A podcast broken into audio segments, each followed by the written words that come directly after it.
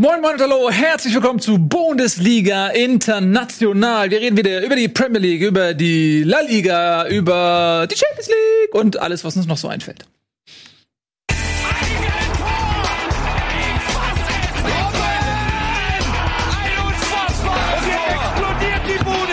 Kritisiert mir denn nicht so viel. Das ist ein guter Mann.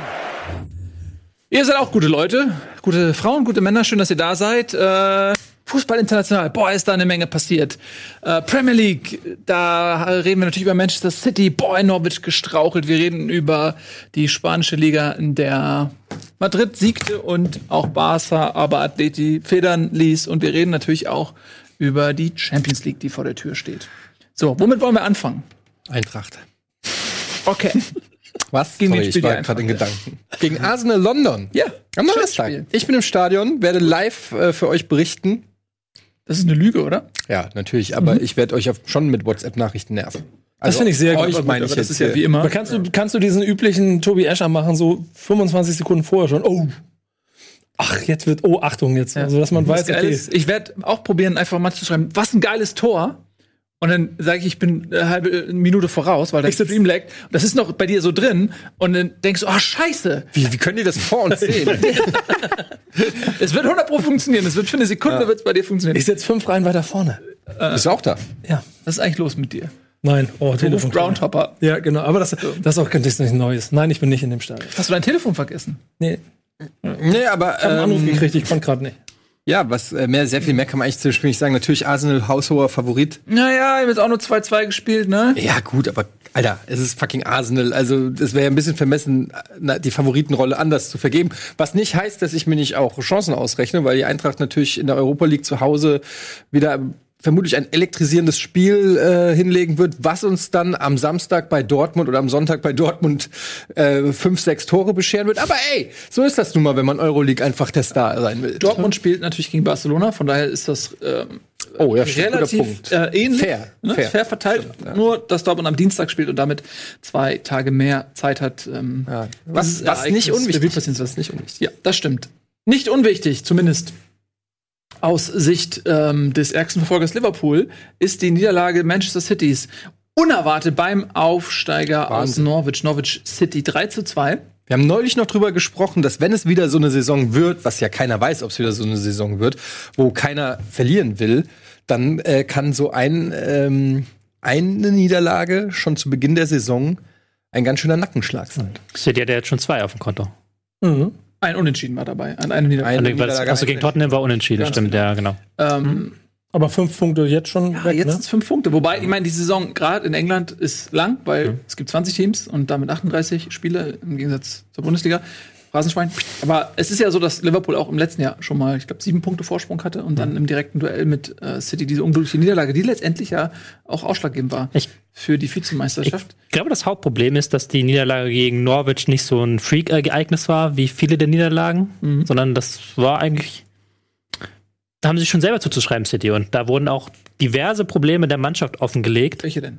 Ähm, dass sie zum Beispiel, dass ihr Pressing nicht überragend ist. Also ich, ich habe noch lange keine Mannschaft mehr so gut hinten rausspielen sehen gegen City, wie das jetzt äh, Norwich getan hat, die Aufsteiger sind, die halt versucht haben, sehr viel wirklich flach zu lösen. Und das zweite ist die Abwehr. Die Abwehr von äh, City ist nicht auf dem Meganiveau, auf dem der Angriff ist.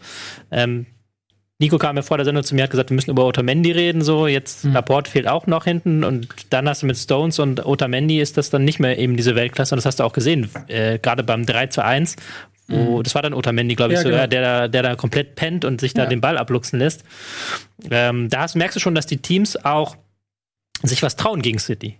Also, da kommt ein Aufsteiger und geht vorne drauf, auch noch beim Stande von 2 zu 1, Ja, genau das. jagen sie den Gegner und gewinnen dann die Bälle damit. Das ist schon ein finde, dass Unterschied. wir hier äh, unter anderem auch mal von äh, Timo Pukki reden müssen, der ja schon in der Bundesliga ähm, gespielt hat und sich dort nicht so hundertprozentig durchsetzen konnte, auch immer mal hier und da äh, im Gespräch war bei anderen Vereinen und jetzt momentan, glaube ich, sogar, äh, ich weiß nicht, ob er Torschütz, die Torschützenliste oder Zweiter der Torschützenliste ist und auch scorermäßig in der Premier League ähm, äh, weit vorne liegt. Und äh, ich habe das erst gar nicht geglaubt, als ich Timo Pukki habe ich gesagt, der Pukki, der mal äh, in der Bundesliga gespielt hat, bei, bei bei, Schalke. bei Schalke, genau. Ja, äh, interessant, wie dann eben so Spieler dann vielleicht im richtigen Verein, zur richtigen Zeit, im richtigen Alter doch mal aufblühen können. Es ist Spieler des Monats im August gewesen, auch da. Sechs Er hat auch wieder zwei Scorer gemacht gegen City. Ja, sechs Hütten jetzt in fünf Spielen, sehr gut. Und ähm, ich habe Norwich gar nicht so für mich auf dem, für diese Saison so auf dem Sender gehabt, dass die jetzt eine ernsthafte Gefahr für City sein hätten können.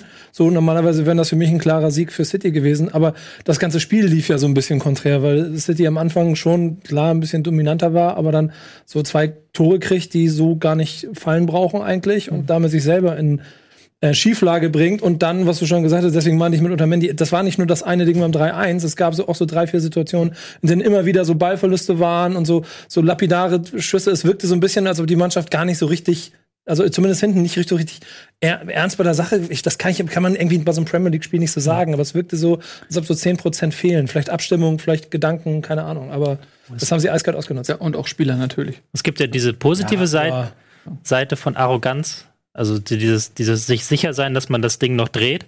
Und das kann dann aber auch ganz schnell, wenn es zu sehr ist, in so eine Leichtfüßigkeit umschlagen. Also dass man Mhm. eben genau dieses, diese Gedanken hat, es wird schon irgendwie gut gehen. Das hatte man bei City so ein bisschen das Gefühl. Irgendwann machen wir schon die Tore. Und das haben sie jetzt halt nicht gemacht in diesem, in diesem Spiel. Aber ich fand, wie gesagt, dass, dass halt sich Teams jetzt gegen City was trauen in der Liga, das ist ja auch bemerkenswert. Und dass ein Aufsteiger mit Farke, mit einem Trainer, der aus der Borussia Dortmund Klopp-Schule kommt, so, der halt auch dieses Aggressive betont, aber auch von seiner Mannschaft erwartet, dass er hinten rausspielt, dass die sich gegen City so zu spielen trauen, ist schon mal eine Ansage. Und da werden wahrscheinlich andere Gegner dann versuchen, ob sie das nicht auch ausnutzen können. Ja. Ähm, aber warum sollten sie es auch nicht machen? Ne? Also es sind Aufsteiger, sie haben überhaupt nichts zu verlieren gegen City. Äh, warum soll man da Angsthasen Fußball machen, wenn du dich gegen City 90 Minuten hinten reinstellst? Äh, da verlierst du das Spiel, weil die haben so viel Qualität, ähm, äh, gerade in der Offensive. Und genau wie, wie du ja sagst, die Problemzone Cities ist eher die Defensive, weil da eben auch Leute fehlen, ja. Ähm, und äh, das Transferfenster auch zu ist, um da nachzulegen. Und wenn du dann diese Schwachstelle gar nicht versuchst zu penetrieren, ähm, dann kriegst du da die Hütte voll. Weil, ey, was haben die bitte für ein geiles Mittelfeld äh, City? Es ist ja De Bruyne eingewechselt, mal eben Rodrigo haben sie noch gekauft, äh, Gündogan sowieso, äh, Silva, die beiden, Silvas Bernardo und Silva Sterling, Aguero, also Wahnsinn. Ähm, aber für Liverpool ist das natürlich ganz schön, weil ich glaube nämlich genau das ist ja das, was wir auch immer so ein bisschen angesprochen hatten, dass Liverpool gelernt hat aus der letzten Saison, dass du auch gegen die Kleinen nicht diese äh, Arroganz dir leisten darfst, weil jeder Punktverlust kann am Ende entscheidend sein und selbst wenn du über 90 Punkte holst, ey, dieser eine Punktverlust gegen den Kleinen und ich habe bei Liverpool das Gefühl, die haben diese Mentalität, dass sie genau wissen, jedes Spiel zählt. Und bei City, die sind Meister geworden, Guardiola will die Champions League, so, die fokussieren sich vielleicht ein bisschen mehr darauf. Vielleicht ist das genau der Unterschied. Vielleicht tauschen die die Plätze. Vielleicht wird dies der Liverpool Meister und City holt die Champions League. Ja. Es ist, Sorry, es ist, gespoilert jetzt. ja, es ist noch so früh. Ich meine, es sind noch 35 Spiele oder was? Nee, Ja, aber ganz ehrlich, das- 33 Spiele. Da kann so viel passieren. Auch, äh, was du ja auch schon gesagt hast, allein das Verletzungspech. Ne? Bei, bei City sieht man es jetzt, äh, wenn so jemand, dann weiß ich nicht, wie Laporte ausfällt oder so, dann ist das eben, und die nicht mehr handeln können, dann ähm, sowas kann natürlich auch Liverpool jederzeit passieren. Wenn da Salah noch mal sich verletzt oder so, dann hast du den Salat. dann hast du den Salat. Ja, und dann ähm, deshalb, also es ist noch hier äh, früh in der Saison, aber es ist auf jeden Fall spannend und ich finde es eigentlich auch ganz cool, dass es so ist, weil äh, jetzt hat City hat ein bisschen Druck und äh, gleichzeitig Liverpool jetzt wahrscheinlich so ein bisschen äh, Blut geleckt und denkt sich so, fuck, fünf Punkte, diesmal lassen wir uns nicht nehmen. Also es ist schon nach dem fünften Spieltag hat man das Gefühl, es gibt ein Titelrennen, ähm, was ja eigentlich ganz geil ist. Absolut. Ganz geil ist auch, was Barcelona abgeliefert hat. Denn äh, die haben nicht nur 5 zu 2 gewonnen, sondern die haben auch einen 16-jährigen jungen Bengel einfach mal in die Startelf gepackt, der auch ähm, im letzten Spiel, nee, was, das letzte Spiel eingewechselt wurde und äh, was zweitjüngster Torschütze, glaube ich, in der Barca-Geschichte. Das weiß ich nicht. Warum weißt du das denn alles? Jedenfalls hat der Junge jetzt sein Heimdebüt äh, in, in der Startelf gefeiert. Ansu Fati, wirklich 16 Jahre jung, kommt aus äh, La Masia, der Jugendakademie, und hat einfach mal von Beginn an gespielt, hat ein richtig starkes Spiel gemacht, hat direkt das 1-0 geschossen, hat da sehr gewirbelt auf der linken Außenbahn, hat das Fehlen Messis komplett vergessen machen. Messi ist eigentlich jetzt obsolet. ähm, das war ist schon erstaunlich. Mal gucken. Also der, der Junge hat sich jetzt erstmal auf die Notizzettel des HSV gespielt auch. Ja. Hat er noch ein Tor vorbereitet auch noch. Ja, Also hat ja, äh, genau. zwei, Mhm. zwei Scorer gemacht. Ganz süß war, dass äh, die Eltern in, der ist den, den Zettel unterschreiben mussten, dass Mhm. er auch äh, mitspielen darf, weil das Spiel nach 20 Uhr war und dafür Ja. du eine Genehmigung. Ja, schon vor, der hat Nein gesagt. Und der hätte dann so mit dem Fuß auf Mama, ich Nein, will aber. Ja. Ja. Naja, die Eltern haben so viel Schiss, dass sie von, dem, von der Kohle nichts sehen, wahrscheinlich. Dann. Ja, aber das ist halt auch das, das in Anführungsstrichen wirklich äh, beeindruckende oder für andere vielleicht Mhm. ekelhafte bei äh, Barcelona und der Jugendarbeit, dass dann auf einmal irgendeiner wieder hochkommt, von Ja. dem du noch nichts gehört hast. Es ist aber länger Zeit jetzt kein Spieler von so einer Megaklasse hochgekommen. ja, Die warten auch schon, wie andere, andere Teams auch. Es reicht dann nicht für Barca. Ne? Es reicht dann für andere Vereine Genau. so. Ähm, aber wenn du bei Barca spielen willst, ja musst du halt relativ sein. was, was wir Ja, Bojan fällt einem da ein, der ja auch irgendwie schon sehr jung, ich weiß nicht, wie alt er war, aber auch sehr jung immer neben Messi mal gespielt hat und alle gedacht haben, okay, dann nehmen wir halt den zweitbesten der war Stürmer. 17, genau. Äh, er war 17, war irgendwie, hat man gedacht, naja, wie schlecht kann der sein, wenn der bei Barcelona neben Messi spielt, aber hat leider nach Barcelona nichts mehr gerissen. Ist noch eine traurige Geschichte, kann man mal nachlesen. Der Ja? hatte auch Depressionen später und hat auch mit Antidepressiva nachher spielen müssen.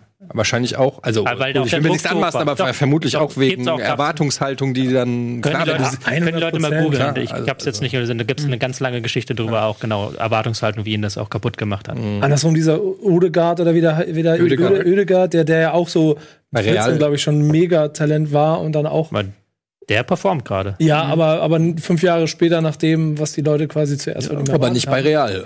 Nee, und Ja, aber Real lässt ihn auch nicht gehen. Also die, die haben ihn noch nicht abgeschrieben. Nee, die haben ihn nicht Ähm, abgeschrieben, haben- Weil die ist sich, er können sich halt erlei äh, erlauben. Nee, solche- ich will damit nur als Beispiel sagen, dafür, dass dieser Druck, glaube ich, auf die jungen Leute schon ganz schön heftig sein kann. Ja, klar, Das, Ja. natürlich. das muss man jetzt mal dem Jungen mal abwarten. So, das hat er zweimal gebombt, äh, überraschenderweise da drin, weil Trainer mutig ist und ihn einfach mal mit reinwirft, weil sie alle sehen, was er für ein Talent er hat. Ist halt wenn er jetzt auch mit Dienstag mit nach Dortmund fährt und dann da auch noch zwei Hütten ist halt auch Ich eine mein- Typfrage. Ich meine, guck, Sebastian Deißler, die Story kennen wir auch alle. Es gibt halt auch welche, die können das wegstecken und äh, es gibt halt Leute, die, äh, die dann da auch irgendwie da dran kaputt Genau, Ödegaard hat am Wochenende getroffen. Ja, Gegen Atletico. Hab gerade nochmal nachgeguckt, weiß nicht mehr. oh, okay.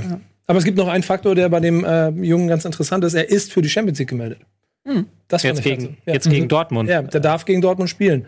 Es gibt deutsche Nationalspieler, die dürfen nicht für ihre Mannschaften international mitspielen. Du spielst auf Emre Can an, Emre Can, der nominiert wurde. der immer noch sauer ist. Komm nach Hause. Sorry. Alles klar. Nach Leverkusen meinst Interessant auch, dass äh, Lionel Messi ist, auch, ist wieder dabei, jetzt gegen Dortmund. du? Sorry, Lionel Messi ist wieder dabei, nach relativ kur- äh, doch schneller Rekonvaleszenz. Ähm, haben sie ihn in den Kader geschmissen, was auch wieder so eine Andeutung ist. Man, äh, Spatzen werfen ja von den Dächern, wie wichtig es Messi ist, nochmal die Champions League zu gewinnen und was er dafür alles tut. Kann als auch gegen Dortmund m, zum Einsatz kommen. Ist natürlich für Dortmund zunächst auf Papier komplett unmögliche Aufgabe, gegen dieses Barca zu gewinnen mit diesen Spielern, die sich einfach am Wochenende erlauben konnten, Suarez, Rakitic, Vidal einzuwechseln und dann trotzdem noch äh, De Jong, Griezmann und den angesprochenen Fatih auf dem Feld hatten. Ähm, aber ich glaube, dass Dortmund ihnen ganz gut liegt, weil Dortmund hat jetzt auch wieder am Wochenende bewiesen, dass sie sehr kompakt verteidigen können, sehr schnell umschalten, sehr schnelles Kontern. Und bei Barca, das hat man auch in den ersten Saisonspielen immer gesehen, da hat man teilweise das Gefühl, dass da elf Individualisten auf dem Feld sind und kein zusammenhängendes System. Ähm, dass dann De Jong mal plötzlich hier so ein supergeiles Dribbling einstreut, aber das sichert dann auch niemand ab. Oder dass äh, ein Griezmann da eine Aktion für sich macht. Und ich glaube, das könnte eventuell an einem wirklich gut laufenden Tag könnte Dortmund das ausnutzen.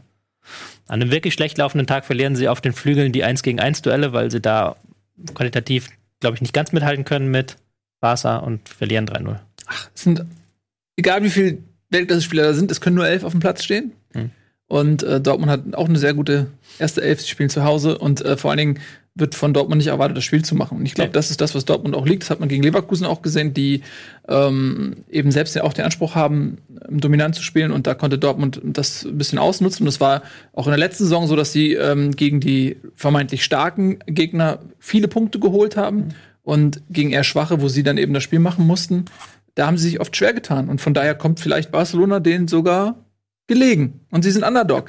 Also, ähm, ich sag, Dortmund gewinnt das Ding einfach. Die gewinnen das 2-1. Ist doch klar. Ja, du willst ja auch unterhalten werden. Du sitzt ja im Stadion, Genau, ich bin im Stadion. habe ich gehört. Ja. Ich so bin mit Du auch? BVB. Ja, klar. Meine Jungs von Ja. Dortmund haben gesagt, Nico, Ja. komm vorbei. Ja. Muss. Die wollten mich unbedingt dabei haben als Glücksbringer. Und da hab ich gesagt, ich nehme Nico auch noch mit.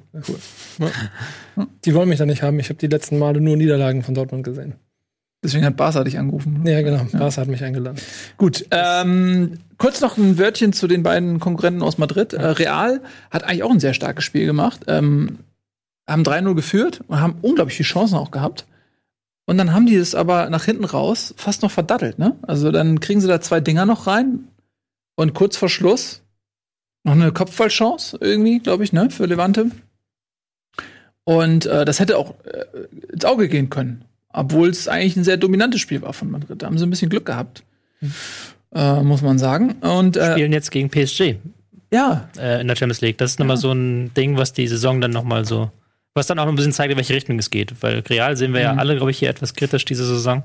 Ja, weil es bisher einfach rumpelt, wo es nur rumpeln kann, habe ich Ja. das Gefühl. Ja, genau. aber zwei Punkte ähm, hinterm Tabellenführer aus Sevilla. Und Aber acht Punkte aus vier Spielen. Vor allen Dingen. ja, aber das Gute ist, die anderen Punkt schwächeln auch. Ein Punkt Also- vom Barca. Das ist auch noch Ja, ein eben. Faktor. Gegen PSG können sie jetzt dann nochmal die Klasse zeigen. Äh, bin ich gespannt, ob Neymar spielt, der am Wochenende ein großartiges Seit Ja. Seitrück Fallrückzieher, ja. Fallrückzieher, also Lustige Geschichte. Seitfallrückzieher ähm, Tor gemacht hat. Zum Siegtreffer in der 90. Nachspielzeit und trotzdem von den Fans ausgepfiffen wurde, weil die ihn natürlich nicht ganz verzeihen. Naja, er wurde ja vorher ausgepfiffen. Danach auch, nach dem Spiel auch noch. Ja, aber er wurde, als er Das Tor getroffen wurde hat, wurde er erstmal gefeiert. Und das ist eigentlich Ja, völlig ja. absurd. 19 Minuten ausgepfiffen, macht das Tor, wird bejubelt und dann doch nicht mehr. Ja. Komisch, aber ähm, gute Geschichte auf jeden Fall. Ja, das ganz, ist aber ganz, wenn ich, wenn ich Paris-Fan wäre, ich würde auch sagen, Junge, ganz ehrlich. Ja, aber das ist dann nochmal, da bin ich gespannt, auch wie, wie Real auftritt, ob sie dann da vielleicht auch einen Konteransatz wählen. Kann ich mir auch vorstellen gegen PSG auswärts. Und da dann vielleicht ihre Stärken ausspielen. Ich bin sehr gespannt auf dieses Spiel Du holst ja einen Zidane als Trainer auch nicht für Meisterschaften, sondern nur für, für Champions League. für Champions Ja, League-Siege. äh, eben. Und ich glaube, das wird schon wieder das, das wird so eine ganz typische Real Madrid-Saison. So. Und in der Liga, der Liga so, so rumrumpeln und dann dafür in der Champions League jeden wegballern. Schauen wir mal. So. Atletico, wolltest du auch noch? Ja, ich wollte nur sagen, dass 0-2. Atletico äh, die erste Saisonniederlage kassiert hat. Und du hast da sogar Öde, Ödegaard hat getroffen, ne? Mhm. Ähm, ja, Seitdem sie dreimal wirklich denkbar knapp. Ja. knapp gewonnen haben und haben sie jetzt einmal äh, verloren. Man auch gesehen hat, dass diese ähm, fehlende Offensivdurchschlagskraft Mhm. in so einem Spiel dann schon mal durchschlägt. Wenn man zwei Tore direkt hintereinander kriegt in der Mhm. zweiten Halbzeit und dann gegen eine massive Wand an Gegnern anrennt. Und dann ist ihnen auch gar nicht mehr so viel eingefallen, ähm, was sie nach vorne machen können. Ähm, große Probleme gehabt. Mhm. Ich finde aber, das macht diese ganze Liga im Moment ganz spannend, so dass offensichtlich alle so. Also es ist, normalerweise wäre nach vier Spieltagen zwei Mannschaften mit zwölf Punkten vorne und der Rest wird schon hinterher rennen. Mhm. Jetzt hat man offensichtlich wirklich, also Bilbao, Sevilla, die spielen auch alle so eine Rolle mit. Das ist vielleicht mal, äh, mal also man, nach vier Spieltagen noch nicht so viel unken, aber es sieht im Moment ein bisschen so aus, als ob sie alle noch auf, mehr auf Augenhöhe agieren als vielleicht noch vor Jahren. So, mal gucken. Mhm. In der Liga zumindest, ne? Alle Spekulationen, aber es fühlt sich gerade so an, als ob es nicht so Durchmarschmeister gibt. Bei Athleti auch wieder die Frage, kann man auch jetzt wieder dieses Champions League-Spiel als Gradmesser nehmen, wie gut sind die eigentlich wirklich? Wir spielen jetzt gegen Juventus zu Hause, das ist auch ein Ja, auch ein schönes Top-Spiel. Spielchen. Ja. Auch ein schönes Spielchen. Ja. Und da können sie natürlich ihre Defensivklasse wieder auf den Rasen bringen, aber auch so wieder so ein schöner Erinnerung, okay, wie gut sind die eigentlich wirklich? Mhm. Liverpool gegen Neapel übrigens, auch ein schönes Spiel. Ganz schöne Kracher, ne? Mhm. Ich hab Bock auf die. Champion. Schöne Fußballwoche. Ja, Heute ist Derby. Montag neue Folge Bundesliga. ja, genau. Ne? Auf die Wahnsinn. freuen wir uns natürlich, haben wir alle im Kalender 17 Nächsten Uhr Montag. live. Oder meinst du die von gestern? Die kann man sich auch noch mal angucken. Aber ich wollte eigentlich sagen, wann wir uns wiedersehen. Ähm, diese Sendung ist nämlich jetzt vorbei. Wir sehen uns dann am Montag wieder um 17 Uhr. Bitte seid pünktlich da. Wir warten nämlich nicht auf euch. Äh, vielen lieben Dank fürs Zusehen. Äh, es war eine sehr schöne Sendung. Wir freuen uns jetzt natürlich ähm, auf die Champions League.